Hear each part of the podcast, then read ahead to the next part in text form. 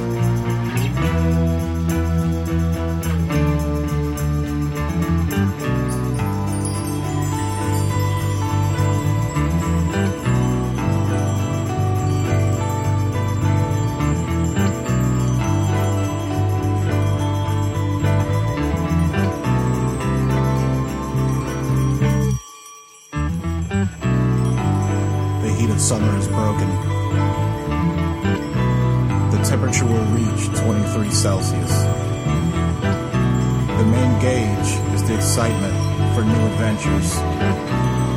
We continue our travel from Paris, Cannes, Nice, furious to see Toulon.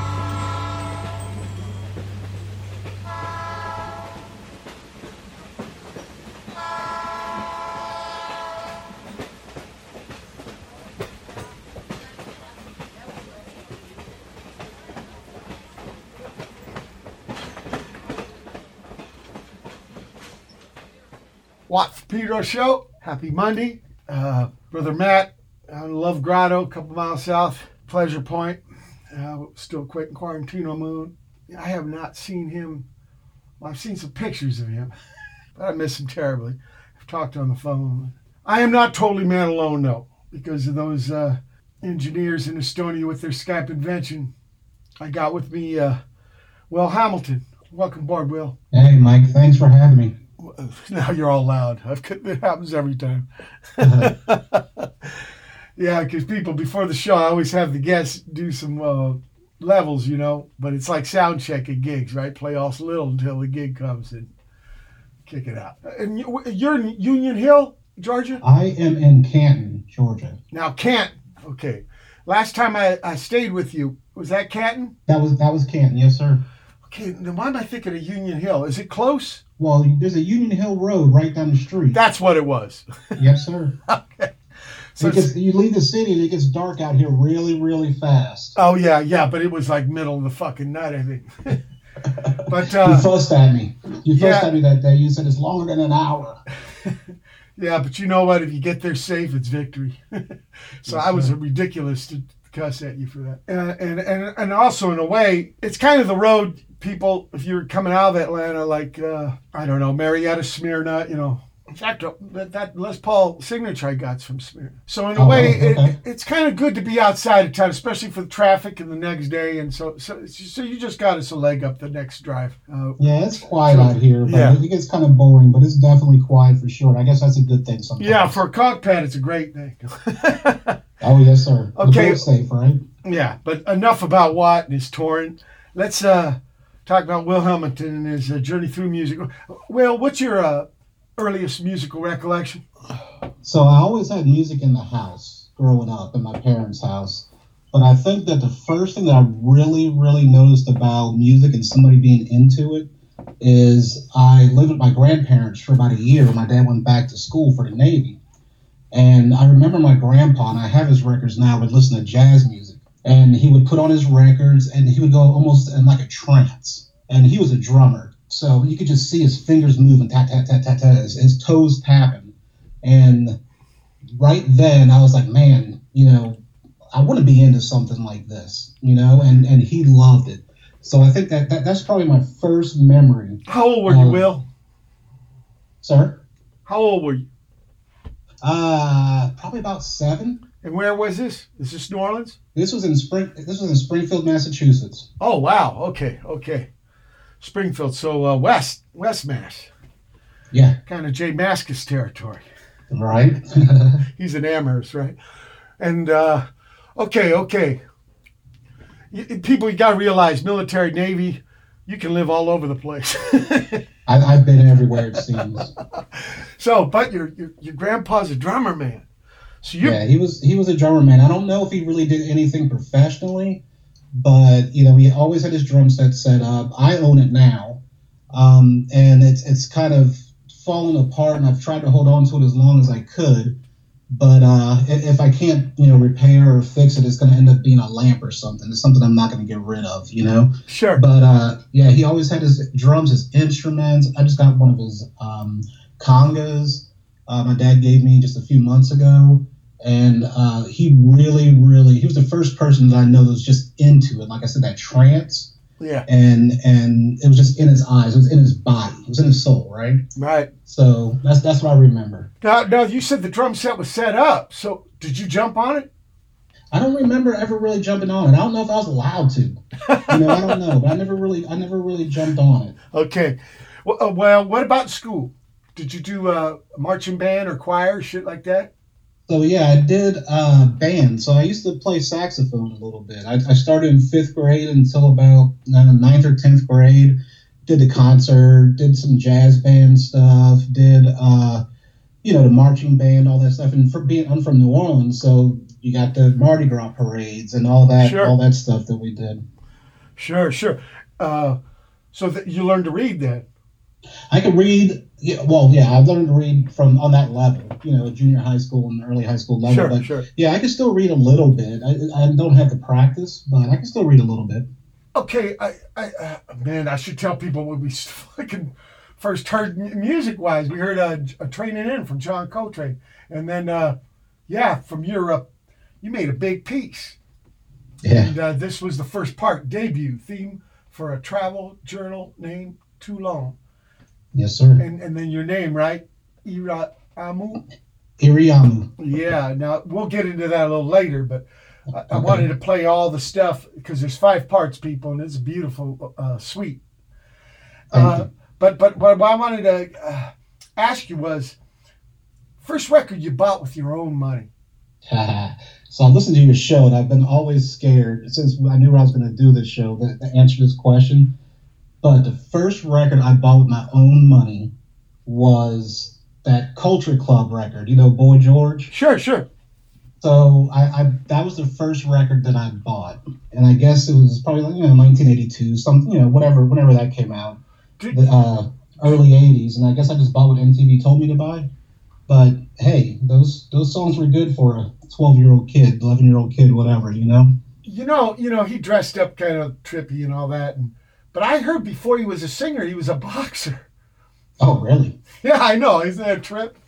Well, I, you know what? I know I've, I've learned the hard way in my life. You don't mess with anybody by judging a book by its cover. That's right. You end up getting yourself embarrassed somehow. You right? might you might end up tumbling for him. Now, now, now, what was the first gig you went and saw, Will? So the first gig I went to go see was Prince, that Purple Oh. Rain tour. It was in the Superdome in New Orleans, Sure. and I was uh, in junior high. I went with my parents and my sister, who's younger than, than myself, and it, it was it was a good one. I wish I kind of could have seen it a little bit later in life to, you know, respect it. You know, but we were way up in the nosebleeds, could barely see. But it was a production, um, and luckily I was able to see him a couple times uh, uh, later in life, though. Also, but yeah, he was a great performer. And the, oh, Purple Rain. So it's the Revolution. Yes, sir. Yeah, yeah. That that was quite a band he had. That is a great Right, he had a those, great- those records he put out with the Revolution all the way up. Uh, Sign the Times was great. Even Parade, all those all those mid '80s. Well, well, some of them, of some of them he played everything. But uh, as far as playing gigs, he had Mhm. tra- uh, uh, the the ladies, uh, Sheila E. and uh, Yeah, Sheila, yeah, Wendy and Lisa. He Wendy and Lisa, top and uh, the, I actually he ended up with a lady from Pedro named Patty Kotero, and her name was, uh, oh man, what's it, her, her name? Her show business name wasn't that. She's oh, the one. Apollonia. Apollonia, yeah. Yeah. Fucking stupid. What? Yeah, she gets on the I think motorcycle One in the of the first movie. times you crashed with me, I, I had that cat, and I named him Apollonia. And then I found out he was a boy when he was licking himself. I'm like, well, his name's Lanigan now. yeah, Richard fucking Bonnie went to high school with her. She's a couple years younger than me. Uh, look, look, I want to play the next part of your suite here, the Fisherman's Son.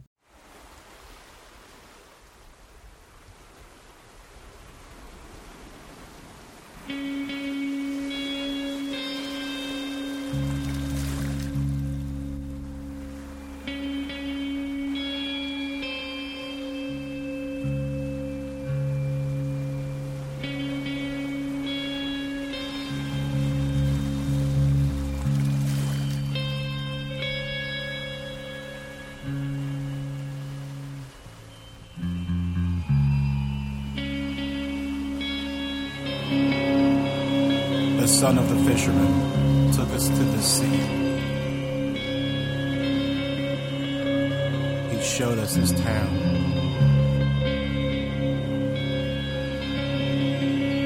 He and his family shared their day with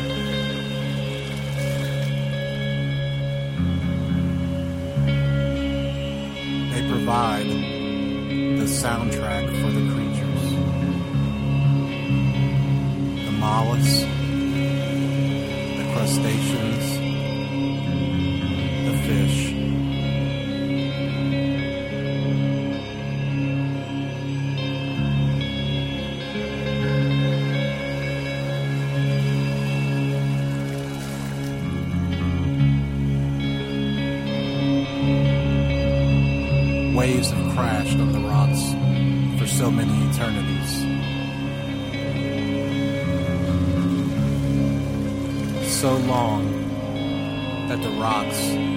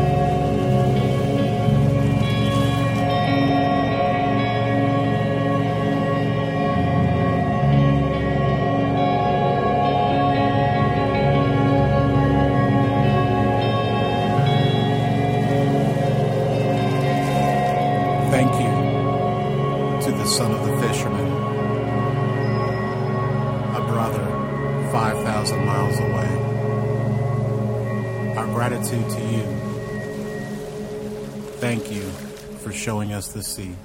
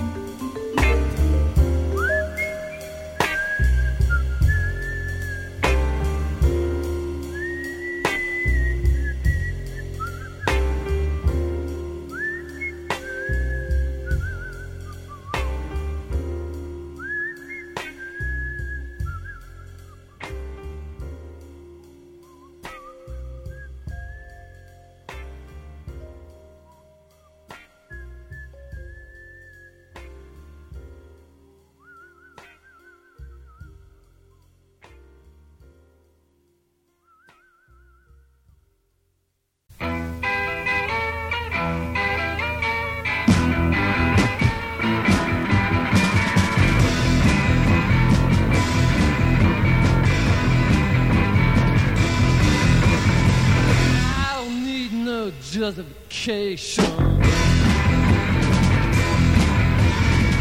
What's this heartless manipulation?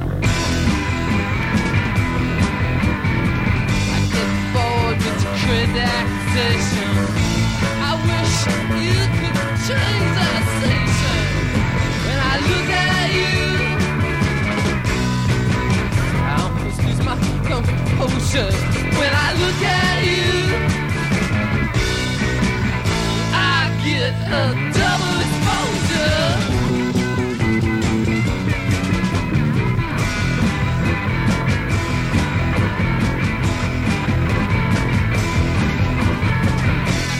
bored with your, your complication. I find it hard to make differentiation.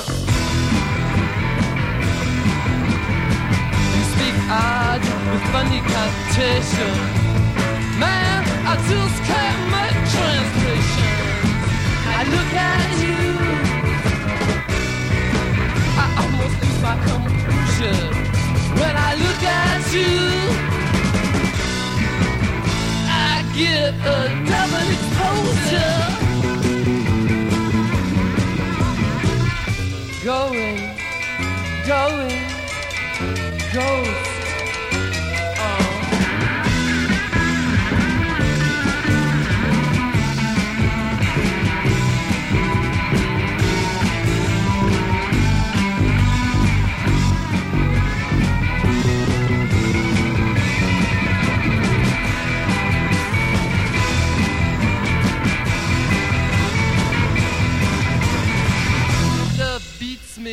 Is it imitation? I lose my rhythm. It's no exaggeration.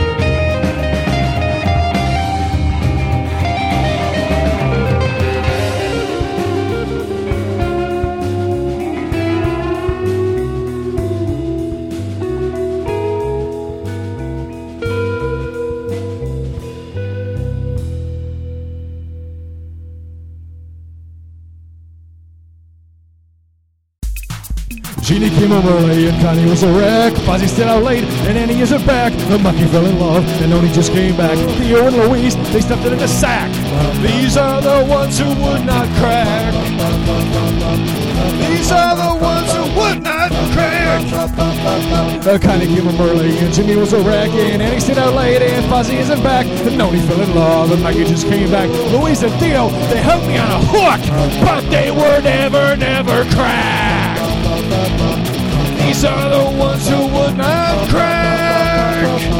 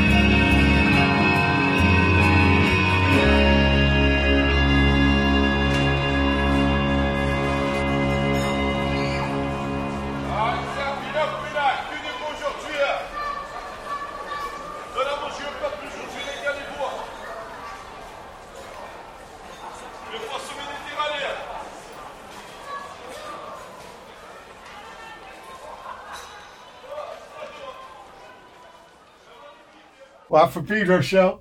Yeah, that's the second part. Uh, the Fisherman's Son. Iriamu, otherwise known as Will Hamilton, Right. uh, his alter ego. And uh, then we had Tobacco. Mr. Time's got a brand new record out. Motherfucker 64 is the tune. A few after that, she's got a new album out. She's signed out of Osaka, but uh, I think she lives Tokyo now. But this is from uh, back in late 70s. She, uh, she made an album with the people from Can and stuff like this, and uh, something called Circuit. Uh, Bettye LaVette, I just got this from the Verve people. Drinking again. She made a just made a record and yeah, uh, incredible. Uh, you know, music is is quite a living force, man. It's a special thing us humans can share. We've got enough fucking open mindedness, latitude that way. Double exposure, which is a tune from television. Uh, while they still had Dick Hell in uh, back 1974, I think this was a, actually a demo for Brian Eno and uh, Richard Williams. Uh, uh, Il Sogno del Marinaio after that with Sailor Blues from uh, Canto Secondo. I'm just finishing up the art for uh, Terza, the third album. So that'll be coming. The Hawk after that out of Iowa would not crack. If you know Iowa, Iowa City, huh? The Hawk guys. I think Ron Mhm. Emory from uh, TSOL is living there now. And it, the third part, uh, Rising to the Morning Market. You're, uh, ammo. Uh, what's the name of the whole piece? Uh, the whole piece is called uh, Toulon, uh, a uh, travel journal. A travel journal, like like in the first part, the debut. Okay, okay, Yes, sir. okay, okay. So, but we don't want to get ahead of ourselves. So let's let's get back to like, what about after school? Uh, when you got like the garage band, the basement band, the cellar band. Yeah, so I actually started kind of late. That's So, okay. I went to uh, you know to college and and I and I saw all these guys up on stage and they're playing because it, it was probably you know 1991, I went to college I went to college in 90 but you know 1991, and then like Nirvana breaks and then the guys on stage kind of you know look like you or just look like normal dudes right because I wasn't really into punk I had to go back Well, I usually you don't know, get called normal. sir I usually don't get called normal. But you mean I don't look like uh, somebody who would be on stage? Yeah, so I'd go back in time. So I didn't know about punk. I'm still from, you know, I'm from Slidell. It's a small, small town, and Yeah, you know, there's yeah. small groups that are in that. So, you know, when you know the hair bands were gone and and all that, and you saw, you know, guys that that were just normal Joes, I guess, you know, the flannel wearing guys, right? And then uh, I would go to you know club shows when I was in school, and you know met a lot of those people. And uh, one of my roommates it was a uh, songwriter, and um, he says, "Hey, let's start a band." And I said, "All right, let's start a band." Uh, I don't know how to play anything. I said, I- "I'll play bass." You know I sax. You know sax. No sax. I, well, the sax had been gone for a few years. I Oh, haven't okay, played in okay. a few years at this point. Okay, okay. So I said I play bass, and then my because my my uh, one of my good friends was a bass player and he had a bass to sell. So I bought his bass. And he says, "Well, I'll play drums. I got a drum set over at you know so and so's house." So he grabs drums, and there's another guy with us. He goes, "I want to play in the band. I'll play bass too." So this band's name is Pfrogdog, Oh. and we we started off with two bass players, a drummer, and a guitar player.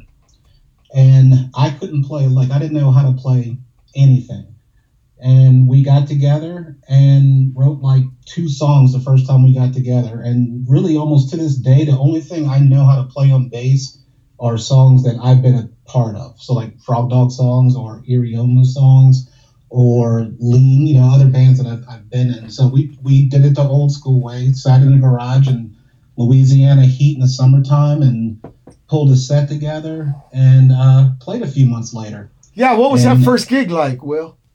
so the first gig we opened up so we were lucky enough to have connections in the small town and and uh, we asked one of the club owners to come you know to our practice and he came and said hey you think we're ready? Put us up. He's like yeah you know you guys can open up for my band so it was a reunion show for the club owners band so there were a, a good number of people there and we uh, opened up for them and it, it went pretty well and it you know for our first show you know and one of the reasons I think why I still try to play now, and I don't know if it's egotistical or not or what it is, but you play a song that you guys have you know, written and sweated out and played a hundred times in the garage, and then someone claps afterwards. That's that that's pretty cool, you know.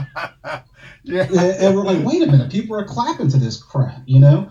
But ever since then, and we had and we had a lot of friends too in this small town, so people supported us, and people came out, and we got better and better, and that lasted about two years, and then we kind of uh, separated, not for a bad reason, but just uh, uh, you know, we were in the middle of growing up, you know, because like I said, I was about 21, 22 at the time, and it was like, okay, what am I gonna do, you know, with the rest of my life, type of thing. So we kind of just split up, but um, I don't know if you want to go here, but you know, 20 years later, uh, Katrina happens, the storm in New Orleans, and you know, we'd all kind of gotten separated. Uh, I, I wasn't there; a couple of my friends were there, and then we got together one weekend and said, uh, "Let's do this. You know, let's play a show. Let's do some recording. You know, let's let's get together. We're friends. You know."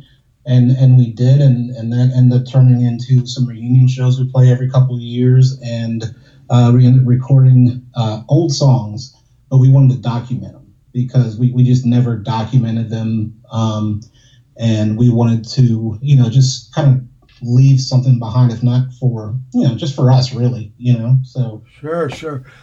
You know, you're talking New Orleans. Were you, you know, there's a school there, right? A Catholic school called Tulane. yes. They had a great radio station, Oh, yeah. Uh, 91.5, I think. WTUL, and they had a show on there called The Toolbox. hmm And the Minutemen was on there. In fact, Minutemen once played on the campus. Oh, okay. Yeah. In fact, it turned into kind of a almost a war because D Boon was getting out these stickers, and these guys did not. Ag- well, they weren't really stick. They were stickers, but you had to lick them. They were like big postage stamps. Okay. you know, the size of bumper stickers, but no adhesive, like except for like you, you gotta lick them. You know, right, that's right. a big fucking stamp. Anyway, you know, I was just like, if you don't like him, you know, uh, maybe not get one. Yeah, just don't take one if you don't want one, right? I know. Kind of like on Facebook, just keep on scrolling if you don't D like it. Boon, D Boon didn't uh, was it forcing them or foisting them on anybody? He was just, after the gig gave you want because I I'm into this kind of message and uh, but Right. but still it was it, uh, and and also that the toolbox they would have uh, I think it was Monday nights something with uh, uh, with, with with the statue of Professor Longhair at the hatch. Oh, uh, uh, Tipitina's. Tipitina's, yeah. So they would like do live broadcasts from there. Oh yeah, of your Tipitina's gigs. is a great place. They're having they're having troubles right now, along with a lot of other. Oh yeah, yeah, of course, of course. It's very heavy and very heavy. But uh, God, the history there, you know, meter wise and all kinds of great ass people. Great bass Mhm. man, George Porter. Uh, uh, I mean, what a music town. Yes. Uh, You know, when you were younger, were you aware of? uh, Speak, thinking of your grandpa and shit. Congo Square. I did not know about Congo Square until later in life. I was probably almost. I mean, I knew it was there, and I kind of, you know, knew the significance behind Congo Square. Uh, but it was I was thirty something probably before I really respected the fact that you can trace. I when I tell people now, I bring them to New Orleans, I say, "Hey, we need to go by Congo Square," and I tell them that you can trace almost all of at least American popular music, you know whatever you call popular music um, back to this spot. You know, the blues turns into uh, jazz. I mean, yeah, sorry, jazz turns into the blues. Blues turns into rock and roll. Rock and roll spreads all over the place between punk and garage band and all these different things, and you can trace all that back to how many square feet is it? I know, I know. two hundred square feet, maybe. You know. Um, and then there's a marker there to commemorate that. So you could trace everything back to that one spot where the slaves had Sundays off, and they would uh, come out with their drums and stuff, and you know they they play African rhythms, and then you might have a couple folks that had horns because they were playing in the slave master's house, and they had to learn classical European music. So you mix somebody playing either classical European music or just blowing through a horn with those drums, and then they created a whole new thing you know, and you can trace all that back to one spot in New Orleans. Yeah, I've had on the show a couple times Louis Michot, who does Cajun and Zydeco stuff, and he was talking about the connect. I mean, it, it's really vital, and I think Mhm. more people in the U.S. should know about this. Yeah. Yeah. I, I think it should be on every pamphlet. You know, they, they do a lot of the music tours, and, and I don't know if they are. I haven't taken a guided tour in New Orleans in a long, you know, probably since I was a kid. You know, but I mean, definitely, if I bring somebody new there, um, and it's you know off season, it's not hard to get around. I definitely say, hey, you need to stop through here. Let's walk through here. You know, Yeah. you're listening to whatever you're listening to, you can trace that back, and I can give you a tree all the way back to Congo Square. Yeah, and I'm like you. I was a little later. It wasn't until I was, uh, you know, doing Minutemen tours and playing at Jimmy's on St. Charles. But hey, going to town. There's a place, what, where it all came together. Yeah. Yes, yes, sir. Why? Why? Why did they talk about this on American Bandstand? They should have. they should have. Well, too. It's never too late, right? We, Never you know, too I, late. like you said, you got started later in music. You know, Vincent painted only his last ten years. Joe Baiza started guitar at 27. Wow. You know what I mean? I don't think it's ever too late. Yeah, and I'm putting on my first solo release at 47. you Yeah. know? See? So, uh, because, you know, music's part of life. It's not just if you won the lottery to be child prodigy. Mhm. this is true. It's, And I, and for me, I had to be ready. I wasn't ready. You know, I was trying to. I wasn't being honest with myself when I was trying to write by myself. yeah. So I can I can write bass lines all day long, and then you know bring them to the band, and they work stuff around them. You know, Sure. but it really took me a long time to try to um, write this record. It, it took 10, 12 years. Part of it was I wasn't ready. And part of it was I was trying to write that midlife crisis record. And then I woke up one day and I was like, wait a minute, I'm not really in crisis. You know, one of, one of our good friends in Toulon was like, you all, you know, when you write, you have to be honest with yourself. You can't write bullshit. You can't write something that is Abs- absolutely, absolutely correct, Will. But I gotta, uh, we're gonna get into that, but we ran out of time. We're at the end of the first hour. August 17, 2020, Dish Watt Pedro Show special guest, Will Hamilton. Hold tight for hour two. August 17, 2020, it's the second hour of the Watt for Pedro Show.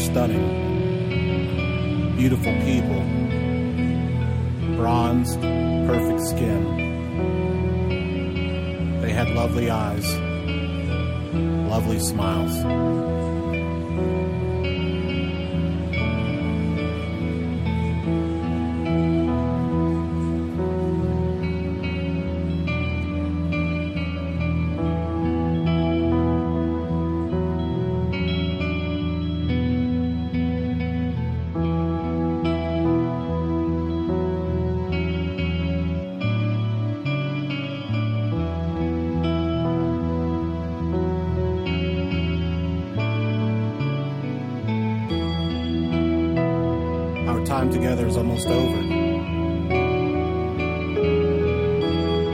First bottle of wine. We solved the world's problems. Second bottle of rosé. There were proposals to prevent world wars. Third bottle.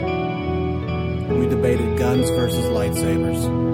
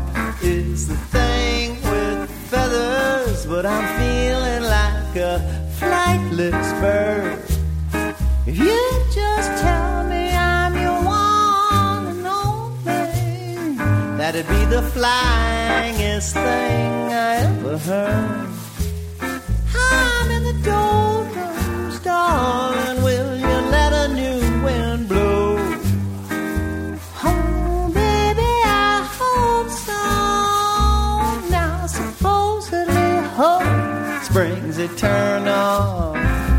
Ah, but I ain't got that long. And I'm getting tired, so tired of singing this song.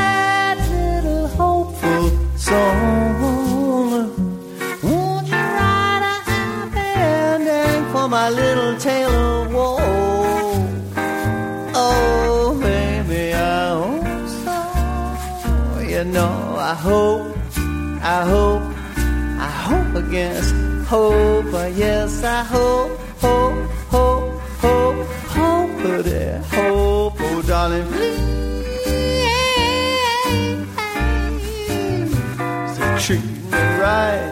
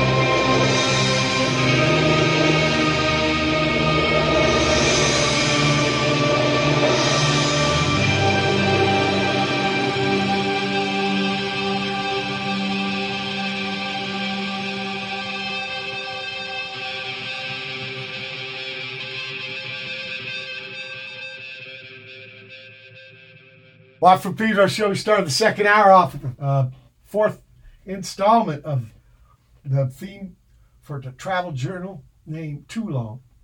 Toulon is a big navy town for France and the Mediterranean people, South France. If you need a That whole base is down there. yeah, if you would need uh, some kind of reference. And so uh, the fourth part here, dinner with Creoles, sunset. And then we had Samm Bennett. He's lived in Tokyo a long time now, uh, but he's from Birmingham, Sun Ra town. Baby, I hope so. Uh, the Dicks after that, yeah, Gary Floyd, incredible singer, man. Up in the city, but originally Austin. Well, I think originally he was Arkansas, Little Rock. And uh, Dead in a Hotel Room, Motel Room, big difference.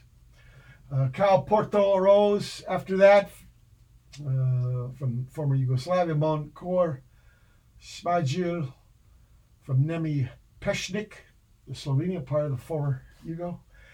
Uh, Otpisani, it's probably episode 11, from the Melo, uh, Milovoje Micha Markovic Jazz Band. And this was during the Yugo times, the TV uh, theme music, like 70s. And then finally, Fin, which means the ending. Uh, Iriamu, Will Hamilton's piece, like he, he was alluding to last time we spoke, people. He was, how many years? 10, 12? Yeah, it's probably about ten or twelve years I've been trying to write something by myself. Yeah, but Will, let's And- let's talk about the first the first stage when like like you said, you wanted to write something about a midlife crisis that hadn't happened yet. well, part of it, like I talk about not being ready, I, I talk about probably needing to practice more, and I was trying to record everything myself. Uh, so it was a lot of just getting that together, right? So uh, I, there was a lot of that, and then um, I'm going to tell a secret, but I'm kind of faking it a little bit. So I can barely play guitar. You know, I can play. You know, I can't really play a, a keyboard like a real keyboardist can play. You know, I know where middle C is, and I count, and I know what key I'm in, and then bam, let's find a melody or something. So I, uh, it, it just took a long time to be able to write something and to have some kind of a theme. And I, I always wanted to work off of some kind of a theme. And I was like, well, you know, I'm, uh, you know, 30 something and, you know, I'm living in New Jersey and I don't want to live here. I'm going back to Georgia. And okay, l- let me write about life. And then I'm complaining about life. I'm trying to write it and trying to write the music. And I was trying to write the lyrics and trying to express that in some way. And then one day I woke up, I'm like, I'm not in crisis. I'm just kind of whining a little bit, you know? so Little I- belly aching, Do what? a little bit of belly aching. Yeah, just belly aching. I'm complaining. You know, I, I got a gig. I'm working. I got a, a, a wife, and I didn't have the, the the boy yet, or the boy was young, and I have a son, and he's pretty awesome. like, what am I complaining about? And um, and I just couldn't get that. I couldn't. I couldn't write it. You know, nothing ever came out. You know, so and I, I have a lot of files on my computer of just junk that just was. It's not. It wasn't the right thing. So it really took when I took this trip. Uh, that's what kind of it, it was inspiring. So I got to see a great band. I got to see uh, Heafy Club, and I, I, I got to meet uh, meet the guys, and I, I spent a day with uh, the guitar player, and, got to see city, got to travel, and I'd never been to Europe before, and it's good to you know meet other people and talk to different people and especially you know with the language barrier. And I'm, I find that uh, when I, I love speaking to people who who have English as their second language because you got to pay attention to them. You know, you got to kind of look them at the eye and pay attention to make sure you understand. Where I can talk to somebody here and you know it's going in one ear and out of the other. You know? so. I, I, I really enjoyed that, and I got home. I said, I think I can write about that trip. Let's talk about the beginning, middle, and end. Because that was probably that, that was probably one of the best weekends I had. Was in Toulon um, that that weekend, and it, it was great. It was inspiring, and finally something to write about. Inspiration. You can't, you know, you can't buy it in a bottle, right? Life has to show it to you. It's Here, got to. I want to play some of that that first band, the Pfrogdog.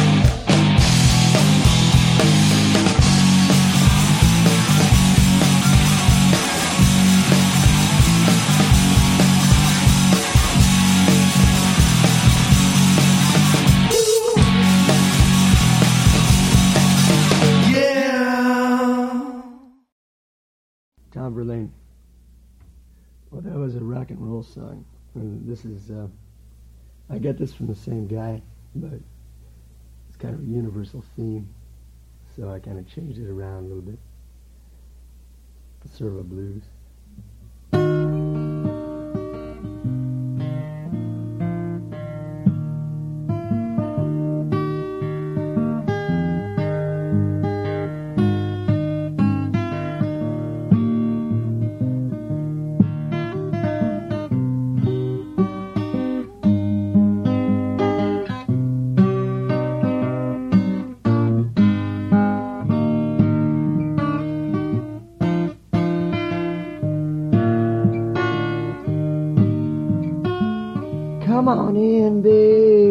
What you doing on the stairs?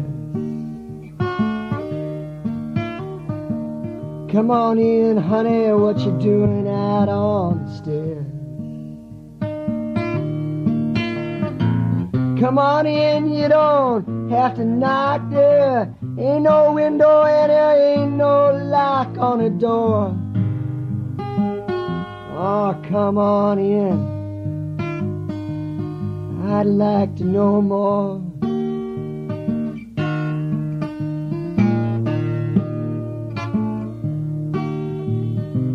Come on in, you're looking just like a ghost.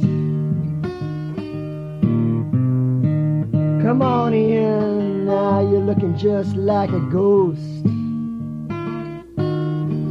Well, you crept into my dreams so unannounced, but let me tell you, honey, you won't get thrown out if you just come on in. Oh, come on in. What you doing?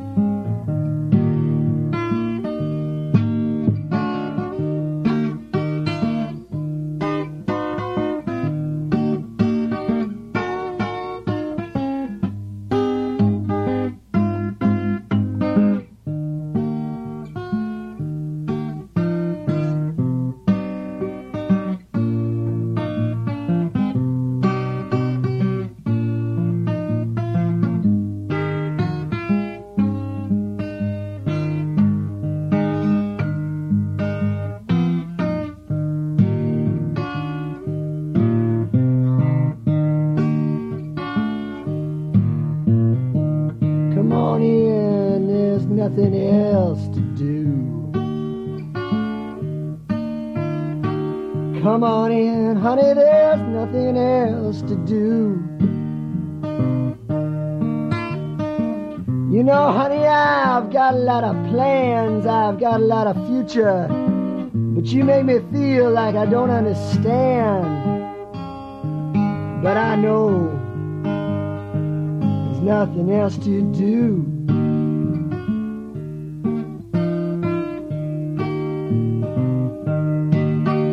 Come on in, what you doing out on the stair? Come on in, what you doing out on the stair? Come on in, you don't have to even knock. Ain't no window and there ain't no lock on the door. Honey, don't worry that you've never been here before. Come on in, what you doing on the stair? Oh, come on in, what you doing on the stair? Come on in what you doing out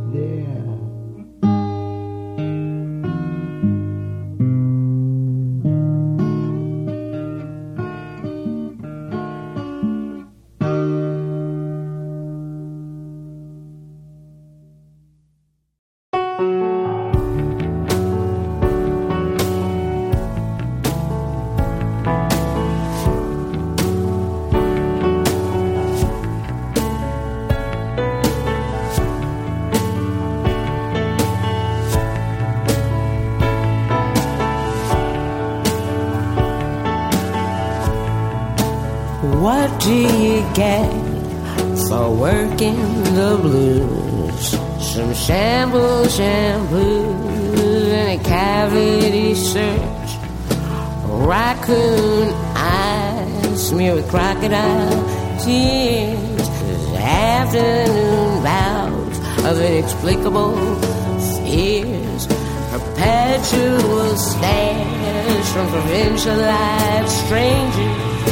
Worn at the heel, exponentially older. Some sloppy goodbyes and truck stop hangovers. The emotional range of a tortured teenager. Oh, how I cried. Be my breast, but I died.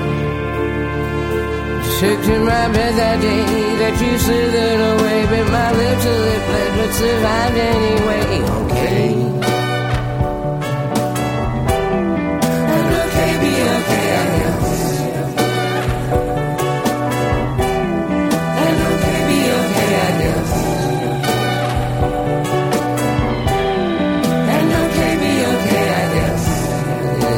Yes, yes, I'm working blue. Oh, my little broken heart so blue. Oh, look at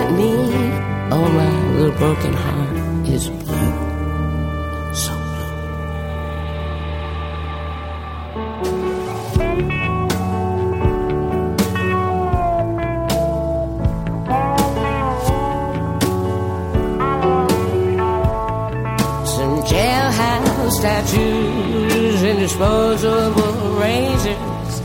A cracked rib or two. A remortgaged future. A drink on the house with a twist of resentment. Just a twist. Begrudgingly served by some barmaid who hates you. A pocket full of numbers on crumbled up paper. Scrawled in the blood of people not quite remembered. Again. A brush with the law, a sock in the jaw, a mouthful of dirt, and baby, that don't taste good. Oh, how I cried, be my breast, but I died. Took to my bed that day that you slithered away, made my lips a little bled, but survived anyway. Okay.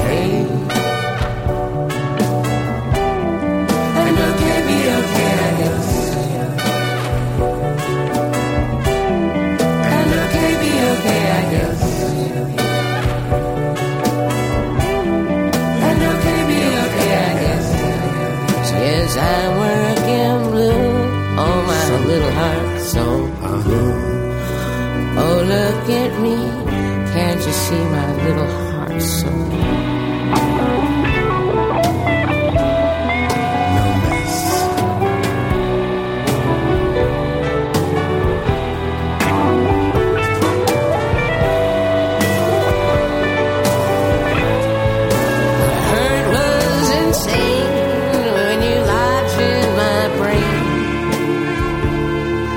like a tumor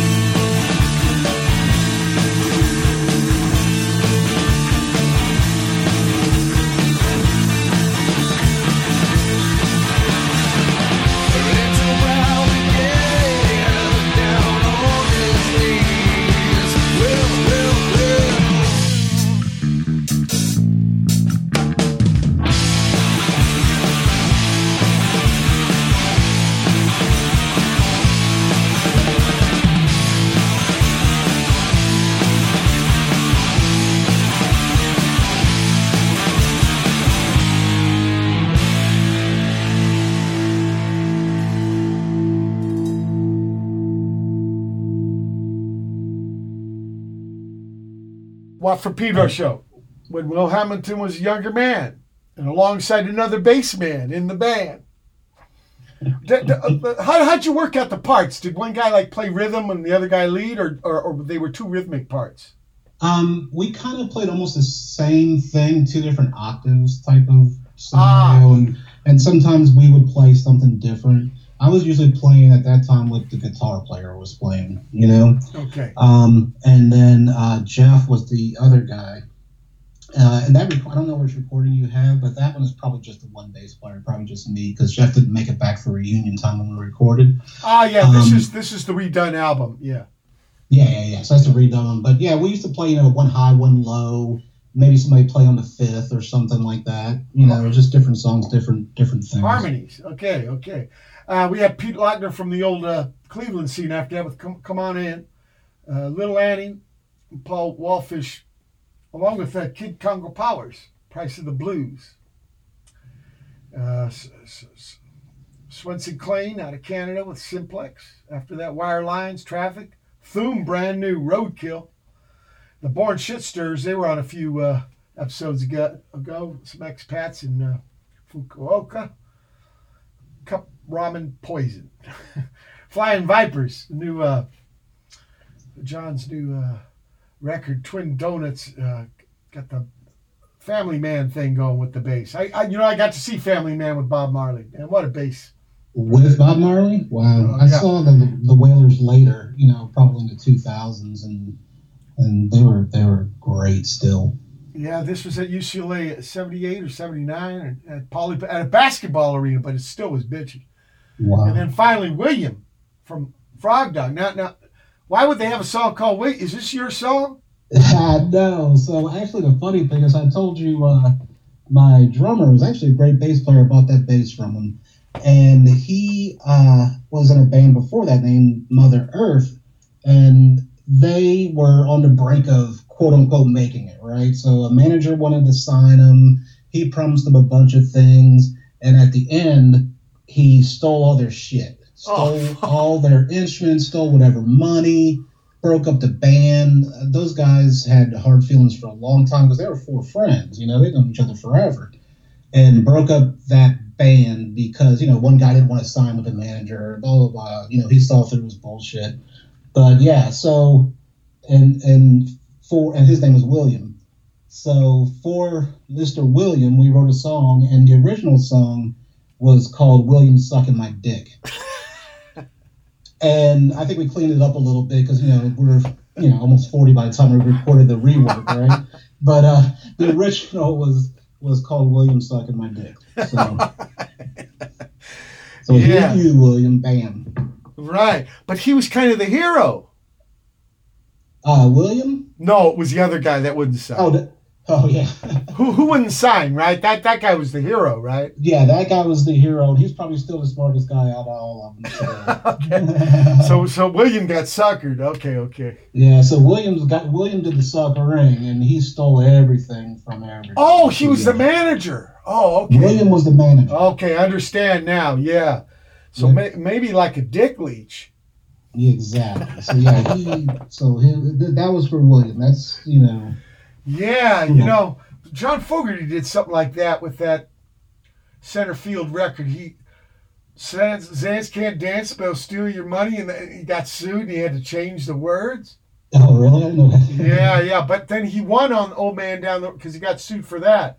It- you know, uh, Saul Zaentz said, "You know what? You did uh, Run Through the Jungle with different words." And John Fogerty brought his guitar to court, and the judge sided with him. Ah, okay. But he lost it on the words. He said, you, "Yeah, you can't use his name." So they had to. But there was already a whole bunch of press. So sometimes the only kind of way you can get back is through your songs, maybe. Hey, it made us feel better, you know, because that, that band was great, and you know, like I said, kids and small town, and and William the manager came in and really screwed him over, you know.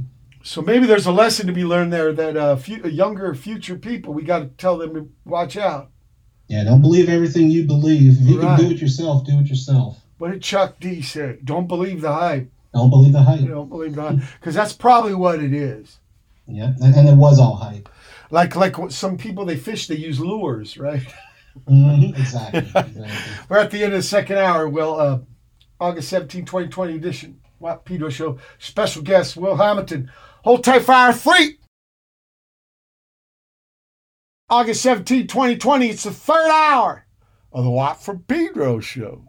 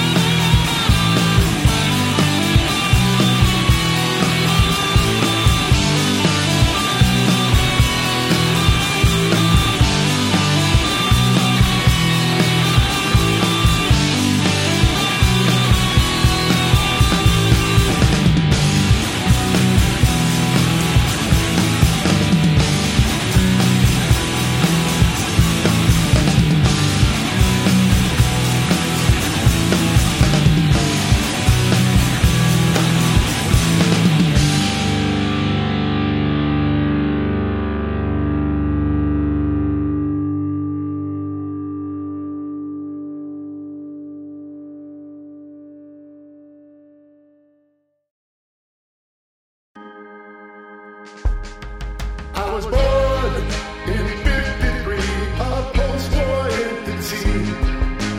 Do you want Elvis and Haley with a career in? The future looked bright like shining chrome.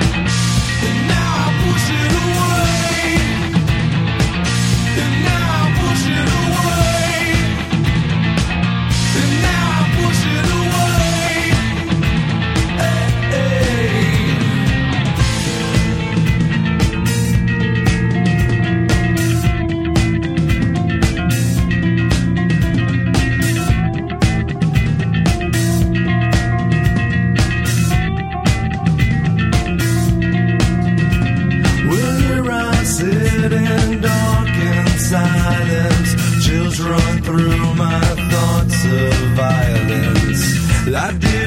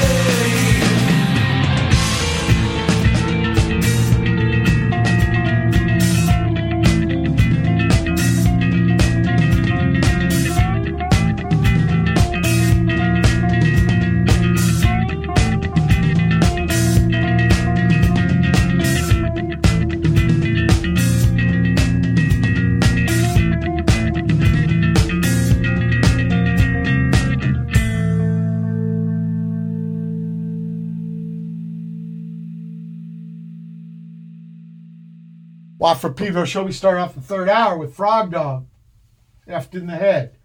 Now, people, Pfrogdog's got a silent P, just like psychiatry. Whose idea was that, Will? So that was a the same night we decided we were gonna uh, start a band. I had uh, um, we named it Frog Dog because I had this country guy that I worked with. I was going to see Fishbone that night, Ah, and he said, "Who are you going to see? Fishbone? Frog Dog? Fish? What?" And I said, "I'm going to see Fishbone." He goes, "Frog Dog?" I'm like, "No." so I told that story to the guys, and they said, "Yeah, it's named the band. You know, Frog Dog. That's going to be the name of the band." And then the other bass player, my buddy Jeff, goes, Yeah. let's put a P in front of it. And we're like, yeah, like that was some great idea or something. I don't know, but that's how the silent P got there. well, you okay, okay, because Drunk talk. but there is a German way with a P and an F. Oh, is there? Yeah, like uh, there's a spice company named Pfeiffer. Oh, and the way yeah, that- and the way yeah. you're supposed to pronounce it, I got hip to was you say an F, but you make your mouth like a P. I wish there was something that educational or that great about that silent P other than four four drunk twenty year olds trying to name a band. But it's parallel universe there, Will. Now, you know what? Uh, no, uh, then I got to tell you, uh, after that was Crane and Skip with Simple Times. Mold Omen. Mold Omen's back uh, out of Baltimore. I found some new, they got new music during this uh, Quentin Quarantino mode. And uh, uh, yeah, Stoop. And then finally Push from Pfrogdog. I'm interested in, though, the Toulon adventure. I mean, you came back from this righteous journey and really inspired. Now you know what to write about. But, but how did you set out and organize? Well, when I thought of the idea of, of writing this piece, I knew I wanted to um, write it in the stages of the day, like the highlights of the day. So, uh, debut is, you know, we're on the train, we're entering the city. I'm excited to, see what happens. You know, I'm excited about being there 'cause I, I knew that we had a great weekend planned. I was meeting good people. Uh, I had plans to meet good people, and I knew that it was going to be, you know, a great trip. So that's uh, debut. Um, rising to the morning, and, and then I also had my field recorder with me also. So I just tried to record as many things as I could with my little, you know, handheld. Yeah. Uh, so rising to the morning market was, you know, the next the next morning. We wake up and there's a market underneath our apartment that we had rented, and I could hear him, and I could hear the guy that you hear in the beginning of that song. Yeah. And he's just, you know, he, he's kind of saying the same thing over and over again. I don't know what he's saying, and I can hear hustle and bustle, but I just need to record it, you know. So I'm like, okay, I'm, I'm waking up, the sun's coming up, and I try to create like uh, this: the sun is rising, the beginning of the day. Uh, the third song um, is the Son of the Fisherman. So we got I got to spend a day uh, with with a guy that I've really only uh, spoken to online, and has been very inspirational in in, in my creation, um, Buddy Nico. And he said he's he's the guy that told me, you know, you can't write bullshit. You got to write what you feel. Don't fake it, you know. So I, I've been, you know, speaking to him probably about six seven years or so now. Uh, and then I got to meet uh, him and his family. So he's like, "Oh, let me take you out to where uh, to, to to the sea." So he takes us out to the sea, and we walk to where he used to walk as, as a kid, and he's telling stories. So these are all stories he's telling us. The octopus stories that used to jump off the back of the of the of the boat, and they really like try to wrestle octopus. And then the patelia is these little um, crustaceans that are on the rocks and the, the sound of the waves and just all those things. So I wrote about that. Um, that night we ended up having dinner and we went to a Creole restaurant. And I was really interested in the Creoles because being from New Orleans, it's like, okay, Creole here, Creole there. And I was trying to, you know, through my, you know, non-existent French and, and then their, um, you know, lack of English, I was trying to understand where they where they came from, you know, because the Creoles, like in New Orleans, are just a mixture of folks Yeah, yeah. from you know from from the islands and and from all over the place, French and all over. So I, I was trying to see if there was a kinship, even though I'm not Creole. I was trying to see if there was a kinship, you know. Um, and it's funny. I met one one person, and I showed him I had a fleur de lis on my uh, tattoo on my arm, and I said, "Hey, I'm from you know New Orleans, Louisiana. I'm trying to explain. him. I'm excited that I see this Creole rest. I'm trying to understand." And he was like, uh, "Okay." And then I spoke to another friend, and like, "Oh yeah, it's King Louis flower." And then just me being uh, you know, closed minded or just not understanding that this is only a few years of history for them, where it's like all our history of New Orleans, you know, just when the French uh, ruled ruled that area. Yeah. So, anyways, back. So that is uh, uh, uh, Dinner. dinner. dinner with the Creoles, and then Fin is leaving. A lot of people said that that was sounded kind of dark, um, and I don't think I really meant it to, but it was just the end of that part of the trip. You know, so Yeah, there always some. that, that sounds like that. Yeah, some kind of sadness. You meet some great friends. Yeah, yeah, yeah. So I got to see, you know, old friends. I got to meet a new friend, a couple new friends. You know, met the guys from the band, and they were all really nice to me. And we got to spend time with uh, Nico and his family. Um, so it was, it was, it was great. happening. I want to play Heaven, Pfrogdog.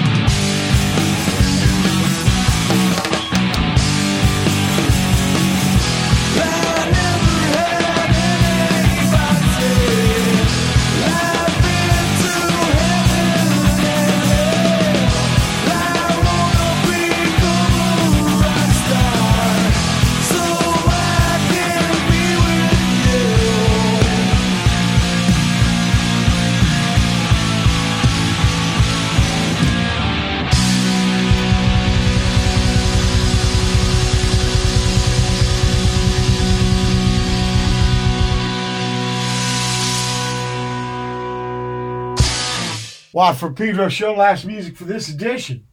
Pfrogdog doing heaven. Louis Cole with Mean It. Like Nico says, right? You got to mean it. You got to mean it. Yep. And Honda, Berardi, and Hay. Joe Berardi with Motoko Honda. I wonder, Hay. Something from about 12 years ago live. God, where was that? Culver City or somewhere? Uh, piece number two. They, you know, in that improv scene, they don't title songs. They just, they think get numbers together. it, Right, right? right, right. Yeah, there's one before, after, and one before. and then finally, the last tune for this uh, edition, I thought had the funniest title of the Pfrogdog record, the Tori Amos song.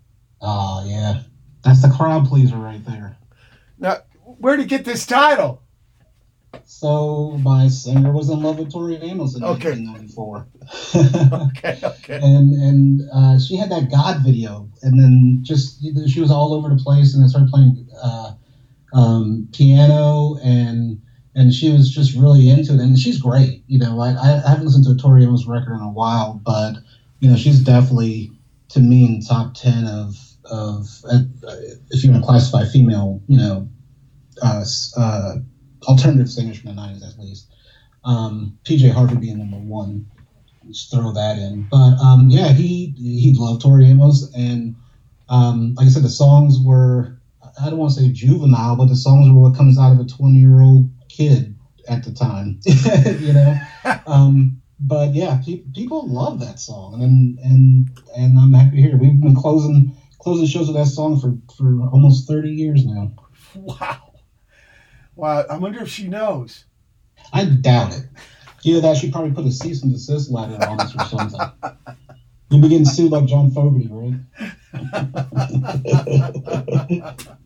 oh man. So what you, what music's taught you was it's a great way to express yourself, but that's not where it stops. You still got to be inspired. Yes, sir. It's almost like you could spend your life sharpening the pencils and never get to writing the story. That is true.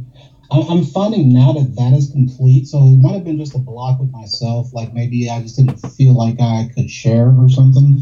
But um, I mean, the last few months I haven't been very productive. Just you know, with everything's going on, COVID and all that, and blah blah blah. Work sucks. But um, I, I have a few things uh, planned, and, I'm, and I have a few things in the pipes. I've I have three songs that that I have in um, that I'm going to use on a split with uh, with some friends in Germany. Um, we're hoping to have that out in spring, and then I have this mindset now that I just want to put stuff out. I just want to document. Um, I want to I want to get it out. I, and I have you know a little self label. It hasn't made any money, but I've kept it open to where I'll I'll, I'll do publishing. I'll do whatever. I want to do a cookbook with, with, my, with my mom. That's going to be a big one. I want to put out my mom's cookbook and you know let her write some things and do a cookbook and just you know have, have a physical thing for her you know? Sure, sure. um, i want to put out uh, another project. I think it's I, I've, I've started on it but i want that to be big. I want to do video and i want to take pictures and i want to um, uh, you know create music uh, around all of it. And and that's going to be uh, working title right now is uh, the beauty in ordinary things because people you know make shit superficial when there's just beauty in a lot of things could be a wilted flower is still beautiful um Oh, so yeah, I think that's gonna absolutely. be- I want I think that's going to be the big one I want to tell people that me and you share something with our pops. They're both machinist mates in the Navy. that's true it was such a bitching thing getting to meet your pop. And then he gives me a keychain of a screw. yeah Yeah, yeah, I have it and I cherish it. yeah my dad's always like tell mike i said hi like, you tell mike you tell mike you said hi Don't I say hi. through- Right, playing middleman I say hi right back. Yeah, you don't want to be the bologna in the sandwich, Will. yeah I can't wait to see him again. But me and you will always share that link. Besides being bass man and music man and stuff, and I can't wait to see you again. It's been a big honor to finally have you on the show, Will. Thanks so much. And thank you so much honor to be here Okay. People, it's been the August 17, 2020 edition of the Watt Pedro Show. Keep your powder dry.